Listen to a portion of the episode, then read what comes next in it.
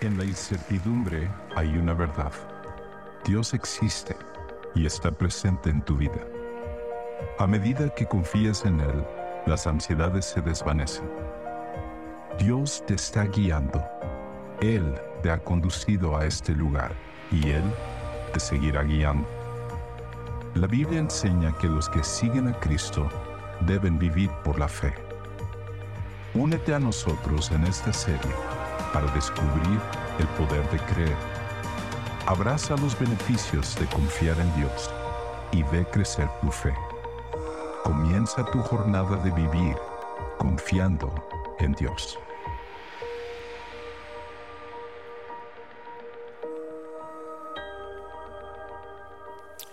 Pues buenas tardes a todos, muchísimas gracias por ser parte de la familia de Sheer Creek, gracias por semana a semana estar aquí con nosotros. Y si esta es tu primera o segunda ocasión con nosotros, muchísimas gracias por darnos el honor, el privilegio de tenerte aquí con nosotros el día de hoy, sobre todo en un fin de semana largo como este, donde podrías estar en el parque, en la playa, disfrutando del sol, de la arena, disfrutando ahí de tu familia, no quiero poner en problemas a nadie. Pero muchísimas gracias por estar aquí con nosotros. Y si hoy estás aquí y es tu primera vez, has llegado en el momento perfecto, porque estamos iniciando no solamente el mes de septiembre, sino estamos iniciando una nueva serie en la cual vamos a estar explorando cosas sumamente interesantes que tienen que ver con cómo confiamos en Dios, aún incluso en las cosas más pequeñas, cómo confiamos en Dios en las cosas cotidianas. Y durante esta serie vamos a estar explorando algunas cosas sumamente interesantes con respecto a la fe. Y cómo es que eh, vamos a estar explorando cómo es que la fe afecta nuestra vida diaria, cómo es que la fe afecta nuestra vida cotidiana, pero también cómo nuestra vida cotidiana puede llegar a afectar nuestra fe. Vamos a estar hablando un poco acerca de la fe mal entendida y los peligros de ella, pero también vamos a estar hablando acerca de los, de los increíbles beneficios que una fe bien formada, bien fundamentada en Dios puede traer para nuestras vidas. Y vamos a estar explorando principios bíblicos que nos van a ayudar no solamente a tener una fe que sobreviva en este tiempo y en esta sociedad, sino una fe que florezca, una fe que nos ayude a ir más allá de donde estamos en este momento. Y una de las cosas que quiero empezar diciendo es, ¿qué es lo que tú piensas cuando escuchas la palabra fe? ¿Cómo es vivir con fe en el siglo XXI? ¿Cómo es ser un seguidor de Jesús, una persona de fe en esta sociedad en la que vivimos? Cuando tú y yo eh, oímos hablar acerca de la fe, en muchas ocasiones pensamos en algo, en algo viejo, pensamos en algo que ya está desactualizado. Cuando escuchamos hablar acerca de vivir por fe o vivir en fe, generalmente vemos la fe como algo anticuado, algo que pertenece a otra época o algo que solamente cierto grupo de personas deberían de manejar. Porque hemos llegado a pensar que la fe no es tan importante en nuestro día a día. Pero esta es una concepción equivocada, porque la fe es igual de importante y es sumamente importante como lo ha sido siempre para cada uno de nosotros. De hecho, eh, la fe es sumamente importante porque vivimos en un mundo incierto. Vivimos en un mundo que cambia constantemente. Vivimos en un mundo que constantemente nos pone o nos presenta pruebas, dificultades, enfermedades, situaciones que muchas veces nos dejan tambaleando, nos dejan buscando respuestas o buscando un propósito o un porqué. Y es en esas encrucijadas de la vida es en esas situaciones que la vida nos presenta o la vida nos golpea cuando la fe puede convertirse para nosotros en un faro que nos guía o en un sostén que evita que nuestras vidas se desmoronen completamente. Pero una de las cosas que quiero establecer antes de comenzar es esto, que todos creemos, todos tenemos fe en algo o en alguien. Todos en este cuarto tenemos fe en algo o en alguien. No hay persona que pueda decir que no cree en algo. Todos tenemos fe. Claro, algunos la ejercitamos de diferente manera. Por ejemplo, existen personas que tienen su fe puesta en la posición o en un trabajo específico, creyendo que su posición o su trabajo les va a dar ese sentido de propósito que ellos están buscando. Hay otras personas que su fe la ponen en las relaciones y creen que encontrar la persona perfecta, el hombre o la mujer de sus sueños, eso va a resolver todos los problemas que hay en su vida.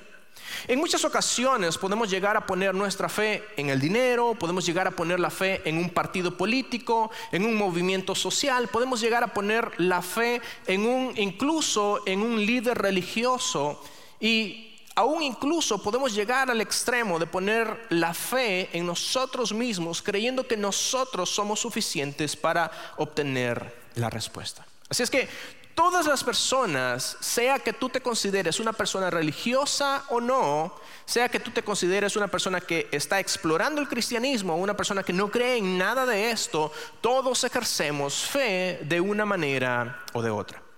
Déjame darte, por ejemplo, déjame ponerte algunos, algunos ejemplos. Cuando tú, por ejemplo, subes a un avión, tú estás sumamente tranquilo y con esto no quiero despertar la fobia de nadie, pero cuando tú subes a un avión o has subido a un avión, tú tienes fe que ese armatoste que pesa varios cientos de toneladas te va a llevar hasta tu destino y no se va a desplomar en la mitad del vuelo, ¿cierto? Veo algunos que están un poco preocupados. Tú tienes fe de que ese, que ese piloto sabe lo que está haciendo y que va a llevarte a ese lugar seguro donde tú y yo necesitamos llegar. Déjame ponerte otro ejemplo. Cuando nosotros confiamos en la medicina, por ejemplo, cuando tú te sientes mal, tú confías en que ese medicamento que el doctor te ha recetado, confías y tienes fe en que el médico sabe lo que está haciendo, sabe lo que te está recetando. Y tienes confianza que ese medicamento te va a caer bien y va a ayudarte a solucionar ese problema de salud que tú tienes. Déjame darte un tercer ejemplo y este es el más común de todos. Probablemente tú al salir de este lugar vas a ir y vas a ir a almorzar a tu restaurante favorito. ¿Y cómo nosotros ponemos nuestra fe en el cocinero para confiar de que esa comida que nos van a servir no nos va a hacer daño? ¿Cierto? Entonces, todos confiamos de una o de otra manera. Todos ejercemos, no importa si tú te consideras una persona religiosa o no, una persona de fe o no, todos confiamos de una manera o de otra. Pero no basta simplemente con tener fe. Lo importante y lo que realmente puede llevar a nuestras vidas a tener un, eh, un crecimiento es no es solamente tener fe, sino saber a dónde dirigimos nuestra fe. El problema no es solamente tener fe, sino tener una fe bien direccionada. Porque la calidad y la dirección de tu fe importan inmensamente para tener una vida que sea fructífera. Ahora, eh, ¿qué pasa cuando llevamos la fe a los extremos? ¿Qué pasa cuando tú y yo empezamos a llevar al extremo esa fe o esa confianza que nosotros tenemos? Es allí cuando empiezan a surgir los problemas. De hecho, los problemas con la fe surgen cuando la fe es llevada a los extremos. Los problemas con la fe surgen cuando la fe es llevada a los extremos. Y una de las cosas que nosotros eh, necesitamos entender es esto. ¿Qué es lo que sucede cuando nuestra fe se convierte en algo que nos daña a nosotros o daña a las personas que están a nuestro alrededor? Y es esto precisamente lo que está sucediendo con la polarización de nuestra sociedad hoy en día.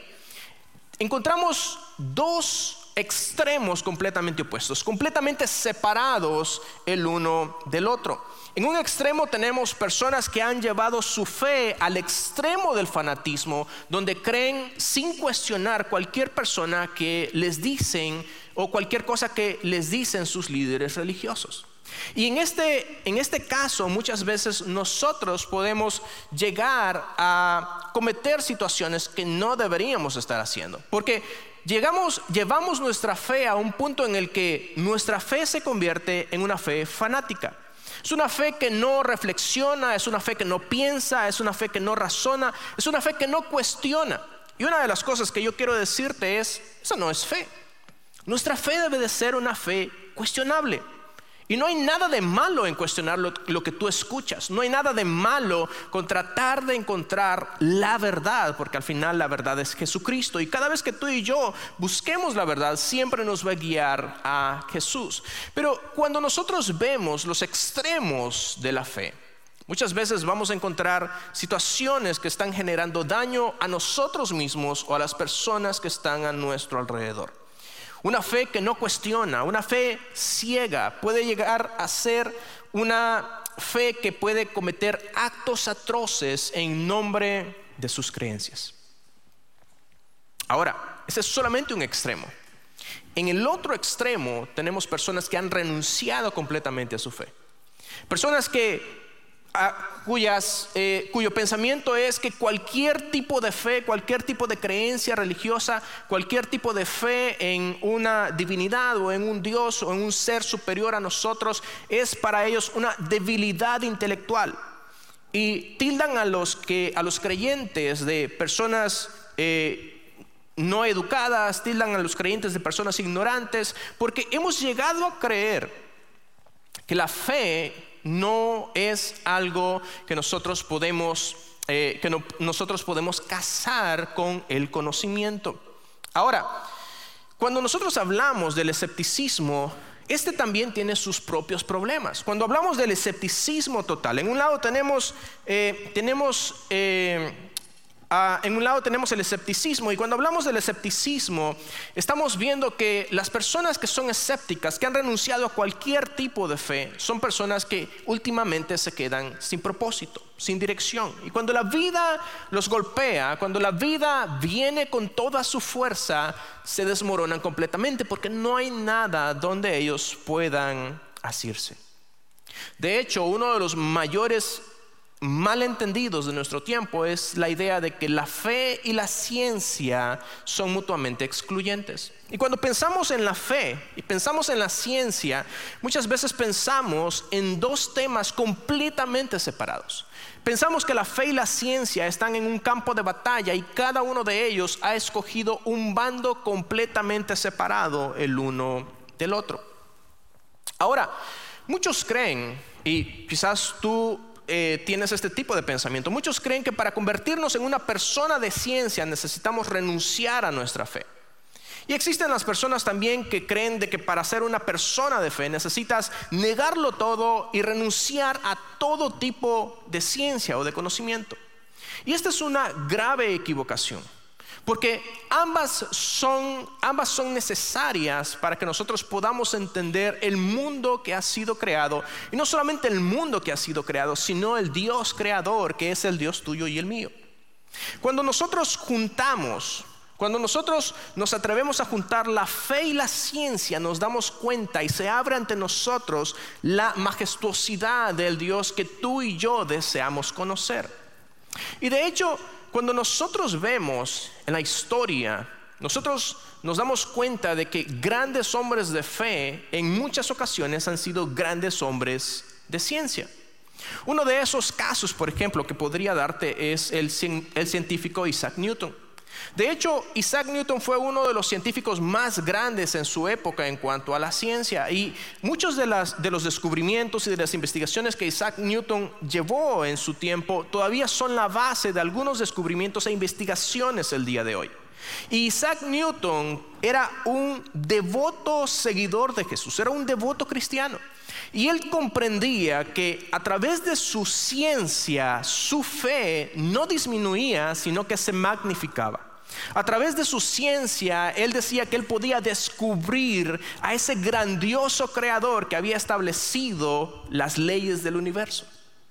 Isaac Newton no es el único ejemplo que podríamos poner. Otro ejemplo que podríamos poner es el de Gregor Mendel, que es este sacerdote austriaco que es considerado hasta el día de hoy el padre del genetismo. Y él a través de sus experimentos, él, eh, él, profundizaba su fe y él decía de que a través de su ciencia, a través de sus experimentos, él podía estudiar y entender un poco acerca de las leyes con las cuales Dios había regulado el universo y había regulado su creación.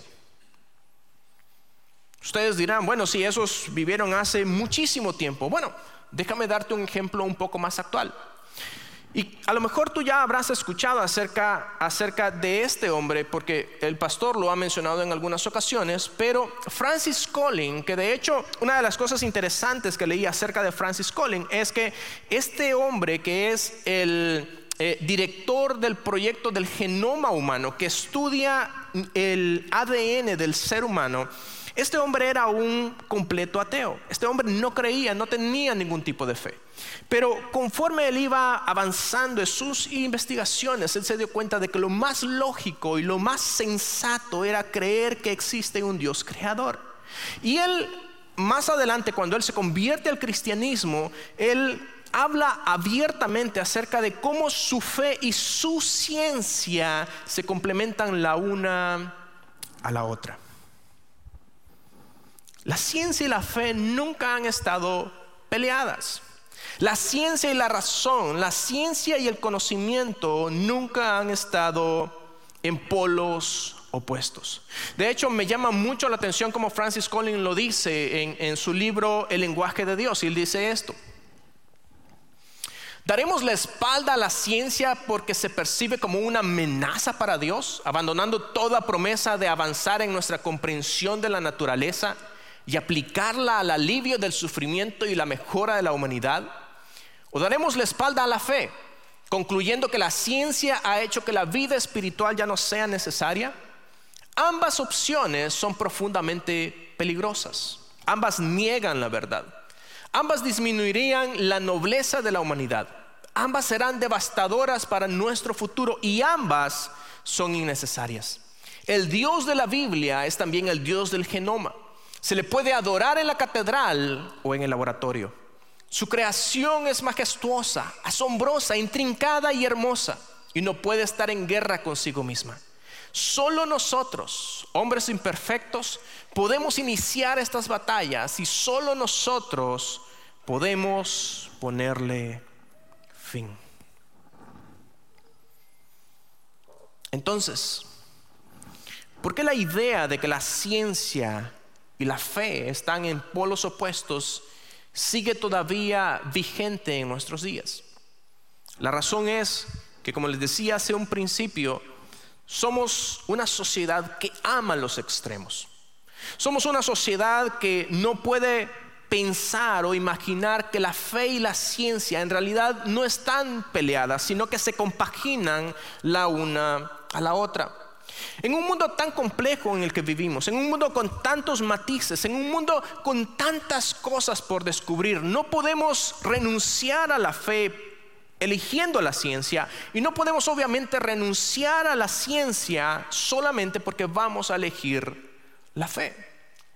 De hecho, cuando nosotros casamos la fe y la ciencia, nos ayudan a entender lo que Dios ha hecho, nos ayudan a entender su creación. Porque, por ejemplo, la ciencia nos ayuda a entender cómo es que se forman las estrellas, cómo es que las estrellas brillan o cómo es que la luz del sol nos llega hasta acá. La ciencia es la que nos ayuda a entender cómo es que las células se multiplican, o cómo es que funciona nuestro cuerpo, o cómo es que los, ah, ecosistemas funcionan y se sostienen. Pero hay ciertas cosas que la ciencia no puede responder. Por ejemplo, ¿Cómo es que tú tienes un propósito? ¿Por qué estamos acá? ¿Cómo es que tú y yo tenemos un valor intrínseco como seres humanos porque hemos sido creados a imagen y semejanza de Dios? La ciencia no puede responder eso. Pero cuando tú y yo juntamos el conocimiento, juntamos la ciencia con nuestra fe, se abre ante nuestros ojos el maravilloso y grandioso Creador que no solamente creó todo lo que vemos, sino también nos ama de una manera profunda. Cuando nosotros juntamos la ciencia y la fe, nos convertimos en personas que no solamente somos capaces de razonar y de entender el propósito de Dios, sino que somos personas cuya fe es capaz de soportar y sobrepasar cualquier cosa que tú y yo podamos enfrentar. Es solamente hasta que entendemos que el Dios de la ciencia y el Dios de la fe es uno solo, Es hasta ahí, en ese momento, cuando tú y yo somos capaces de enfrentar cualquier situación, cualquier enfermedad y cualquier problema que tú y yo estemos pasando. Entonces el problema no es la fe. Si el problema no es la fe, entonces ¿a dónde necesitamos poner nuestra atención?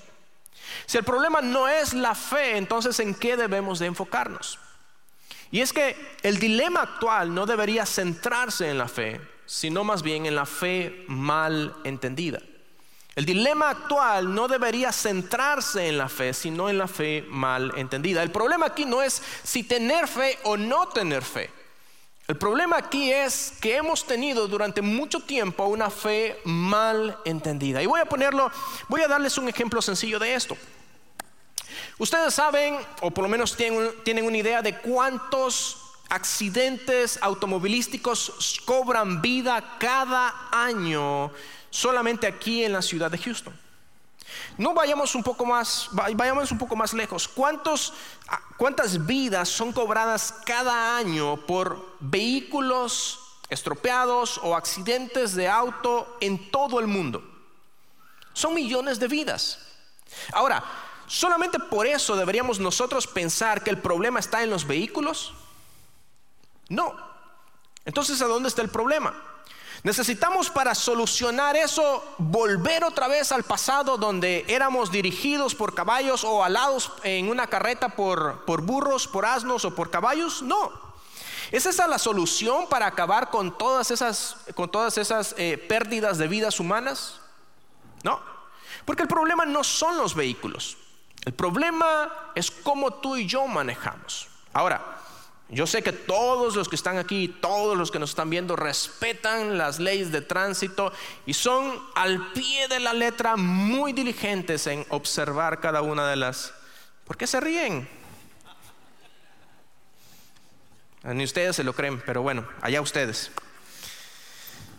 El problema no es el vehículo, el problema es cómo nosotros lo manejamos.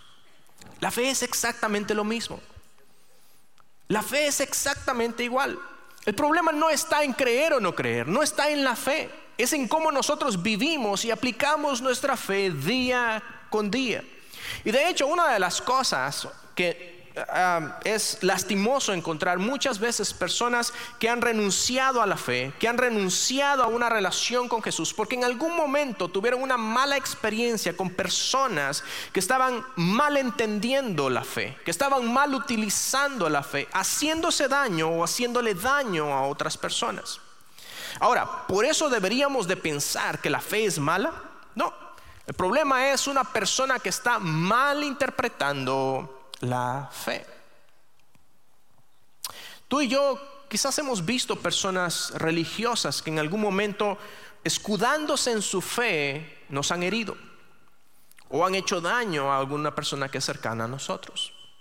Y es que cuando nosotros renunciamos, cuando nosotros eh, tenemos una fe mal entendida puede llevarnos a un camino peligroso. Ya sea que nos lleve al fanatismo, donde no cuestionamos nada, donde obedecemos ciegamente, sin cuestionar, sin preguntarnos, sin investigar, o ya sea que nos lleve al escepticismo total. Cualquiera de, de los dos extremos es un extremo que nos desvía del propósito que Dios tiene para nosotros. La fe, contrario a lo que muchas veces nosotros hemos pensado, no es un conjunto estricto de reglas que tú tienes que seguir. La fe es una relación con un Dios que se ha presentado una y otra vez en tu vida y que cada vez que se ha presentado ha demostrado que te ama y se preocupa por ti. Confiar en ese Dios, ese es verdaderamente la fe. Confiar en ese Dios que ha dado todo por nosotros, esa es la fe. Y hasta que nosotros corrijamos este malentendido, no nos vamos a dar cuenta del Dios tan increíble y tan amoroso que puede ayudarnos en cualquier situación, grande o pequeña, en nuestra vida cotidiana. Porque una de las cosas que necesitamos entender es que para poder alcanzar una vida floreciente necesitamos tener un equilibrio en las cosas que creemos. De hecho, una vida floreciente solo puede ser el resultado de una fe equilibrada. Una vida floreciente solo puede ser el resultado de una fe equilibrada. Como les decía hace un momento, es hasta que unimos el conocimiento, la fe, con la ciencia, es que Dios se presenta y se descubre ante nosotros. Cuando tenemos una fe racional, cuando tenemos una fe razonable, y una de las cosas que me encanta acerca de la Biblia es que precisamente nos guía a tener ese tipo de fe. Ese tipo de fe que prueba. Y no hay nada mejor que, cuando hablamos acerca de la fe, no hay nada mejor que el libro de Hebreos y específicamente en el capítulo 11. Y este, este pasaje específico nos da una lista de hombres y mujeres que decidieron creer a Dios, confiar en Dios, tener fe en Dios, aún en medio de las situaciones difíciles que estaban pasando. Y el capítulo 11 de Hebreos, en el versículo 1, me gusta y me llama muchísimo la atención lo que dice. Y dice esto, la fe demuestra la realidad de lo que esperamos. Y es la evidencia de las cosas que no podemos ver. La fe es demuestra la realidad de lo que esperamos y es la evidencia de las cosas que no podemos ver. Y más adelante dice de que por fe nosotros entendemos que Dios constituyó el mundo, que Dios estableció leyes. Es a través de la fe. Cuando nosotros juntamos nuestro, nuestro razonamiento cuando juntamos nuestra investigación, cuando juntamos todo eso con nuestra fe, podemos entender mejor a ese Dios que adoramos. Y el capítulo 11 habla precisamente de hombres y mujeres que hicieron esto. De hecho, si tú vas a través de todo el capítulo 11, vas a encontrarte con testimonios de hombres como por ejemplo Abraham, que Dios le pidió que saliera de su tierra y de su parentela a un lugar que él no conocía, a un lugar donde no tenía nadie. ¿Te imaginas tú tratar de llegar ahora en nuestros días a algún lugar sin GPS y sin mapa? Eso requiere mucha fe. Ahora, eso fue lo que, lo que Abraham hizo. Pero a Abraham se le conoce como el padre de la fe porque a pesar de tener muchas preguntas, a pesar de no tener toda la información, él creyó en Dios. Y él tomó ese paso de fe. Ahora, no solamente nos habla acerca de Abraham, nos habla también de otro caso, de José.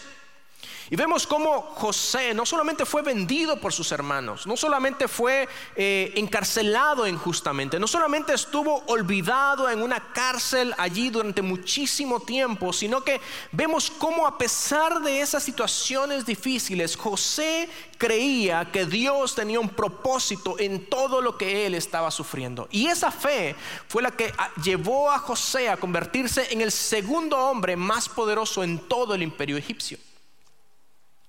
Y vemos un tercer ejemplo, y es el ejemplo de Raab. Raab ni siquiera era israelita. Y a pesar de todo eso, a pesar de una vida marcada, a pesar de todo, la fe que ella tenía en Dios la llevó a ayudar a los, a los espías israelitas y además de eso la llevó a que ella y su casa pudieran salvarse y fueron de las pocas personas que se salvaron en la ciudad de Jericó.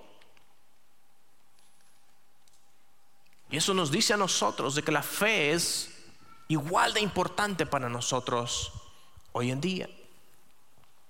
Estos individuos, cada uno de ellos, y nosotros podríamos ir por cada uno de ellos, pero lo que nos muestran es esto, que la fe no es una creencia ciega, la fe no es una creencia vaga, la fe no es una creencia que no razona, la fe es saber y conocer en el Dios que tú y yo creemos. La fe es confiar no en lo desconocido, sino confiar en un Dios que se ha hecho real y presente en cada uno de nosotros. Es hasta ese momento cuando nosotros somos capaces de enfrentar las situaciones que cotidianamente nos quitan el sueño. Es hasta ese momento, cuando llegamos a ese tipo de fe, cuando somos capaces de enfrentar cualquier situación que la vida nos ponga por delante. De hecho, me gusta mucho cómo lo dice el versículo 32. Después de ir a través de una serie de personajes, el escritor a los hebreos dice esto en el versículo 32. ¿Y cuánto más les tengo que decir? Se necesitaría demasiado tiempo para contarles acerca de la fe de Gedeón, de Barak, de Sansón, de Jefté, de David, Samuel y todos los profetas. Por la fe esas personas conquistaron reinos Gobernaron con justicia y recibieron lo que Dios les había prometido. Cerraron bocas de leones, apagaron llamas de fuego y escaparon de morir a filo de espada. Su debilidad se convirtió en fortaleza y llegaron a ser poderosos en batalla e hicieron huir a ejércitos enteros. Esta clase de fe es la que me gustaría que tú y yo podamos disfrutar. Esta clase de fe que no solamente nos hace huir de nuestros problemas, sino que nos da las herramientas para enfrentar cualquier situación que el día a día nos ponga por delante. Solamente por fe, no. Por la confianza que sabemos que no estamos solos, sino que Dios está con nosotros y ha prometido no dejarnos en ningún momento de nuestras vidas. Ese es el tipo de fe que tú y yo necesitamos tener.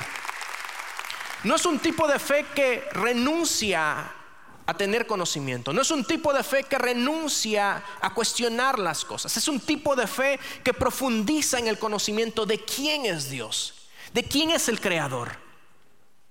Y ese tipo de fe es el que tú y yo somos llamados a tener.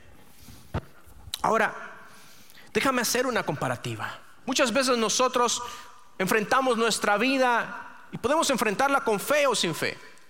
Pero tú no me vas a dejar mentir al momento en que yo haga estas comparaciones. Cuando nosotros, por ejemplo, hemos enfrentado el desempleo en algún momento, cuando el trabajo baja, cuando las situaciones en el hogar, las finanzas están en problemas. Muchas veces cuando nosotros actuamos sin fe, creyendo que somos nosotros los que tenemos que salir adelante y hacer las cosas, muchas veces el miedo y el temor de lo que vendrá más adelante es lo que se apodera de nosotros.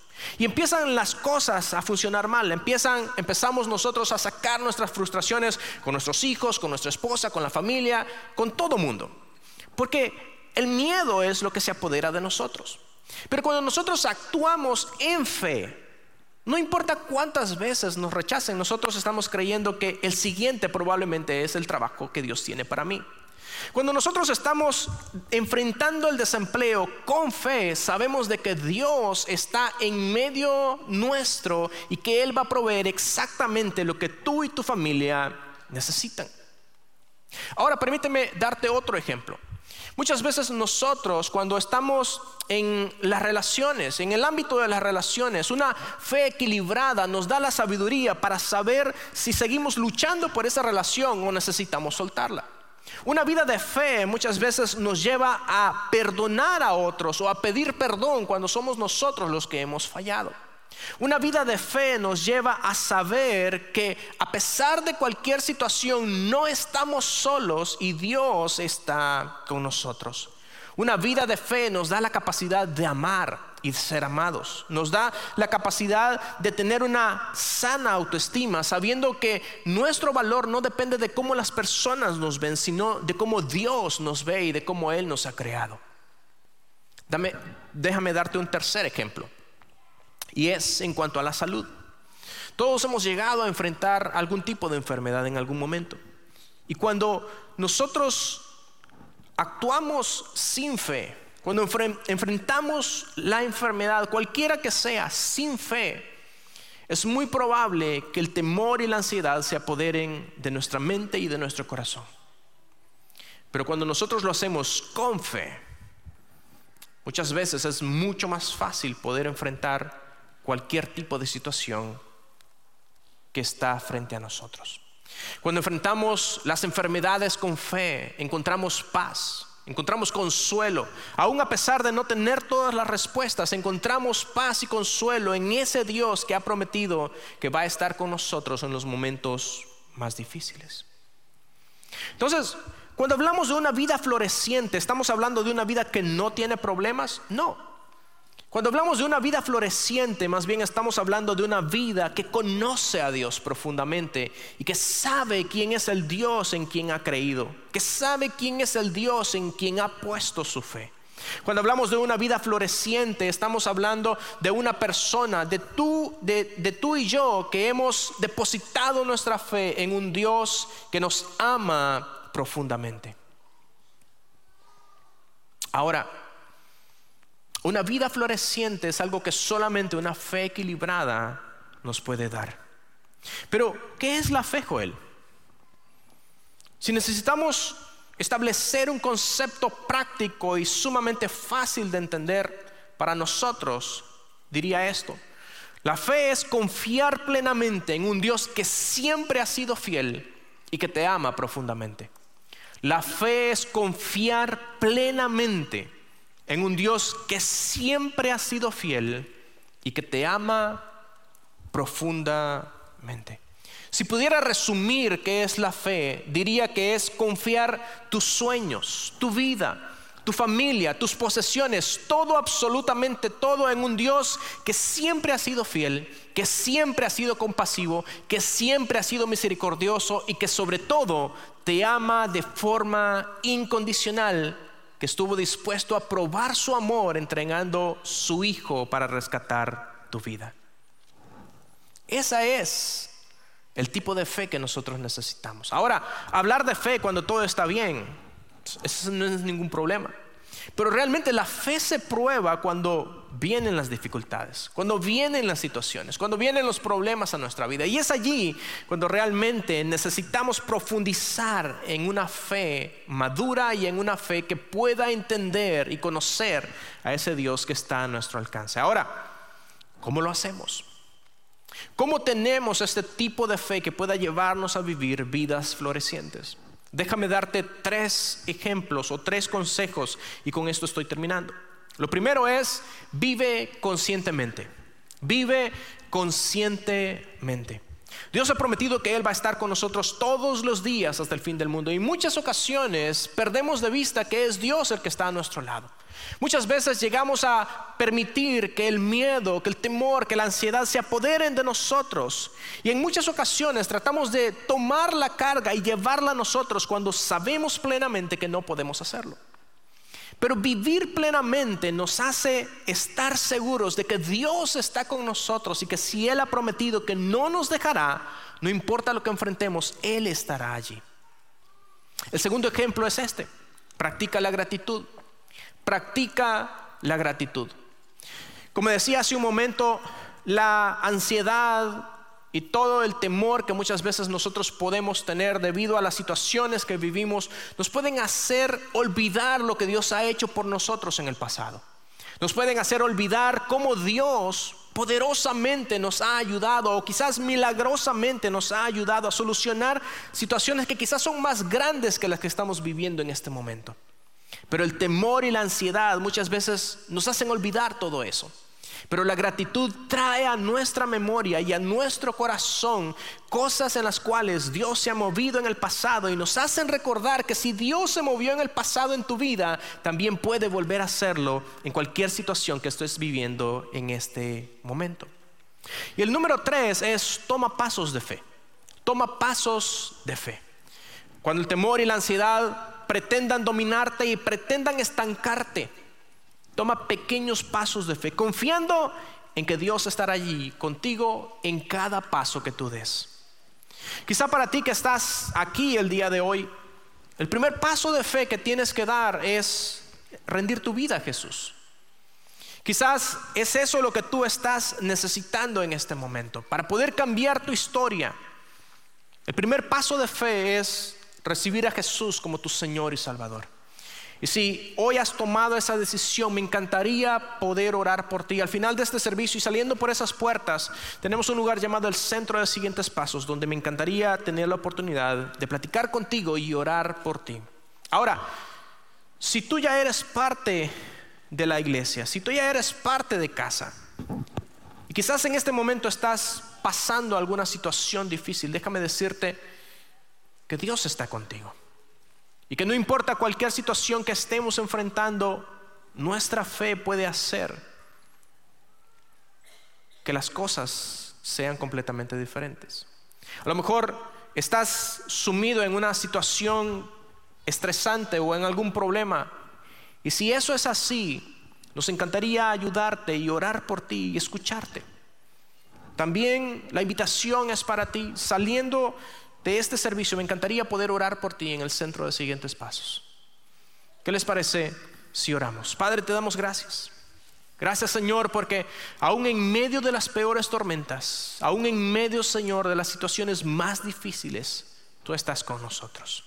Tú lo has demostrado una y otra vez, que nos amas y que estás dispuesto a entregarlo todo por nosotros. Te pedimos que nuestra fe sea tomada por ti, que sea llevada por ti y que nuestra fe nunca falte. Señor, ayúdanos a recordar cómo has obrado en el pasado y cómo también, Señor, puedes obrar en nuestra situación independientemente de cuál sea. En el nombre poderoso de Jesús te damos gracias. Amén. Amén.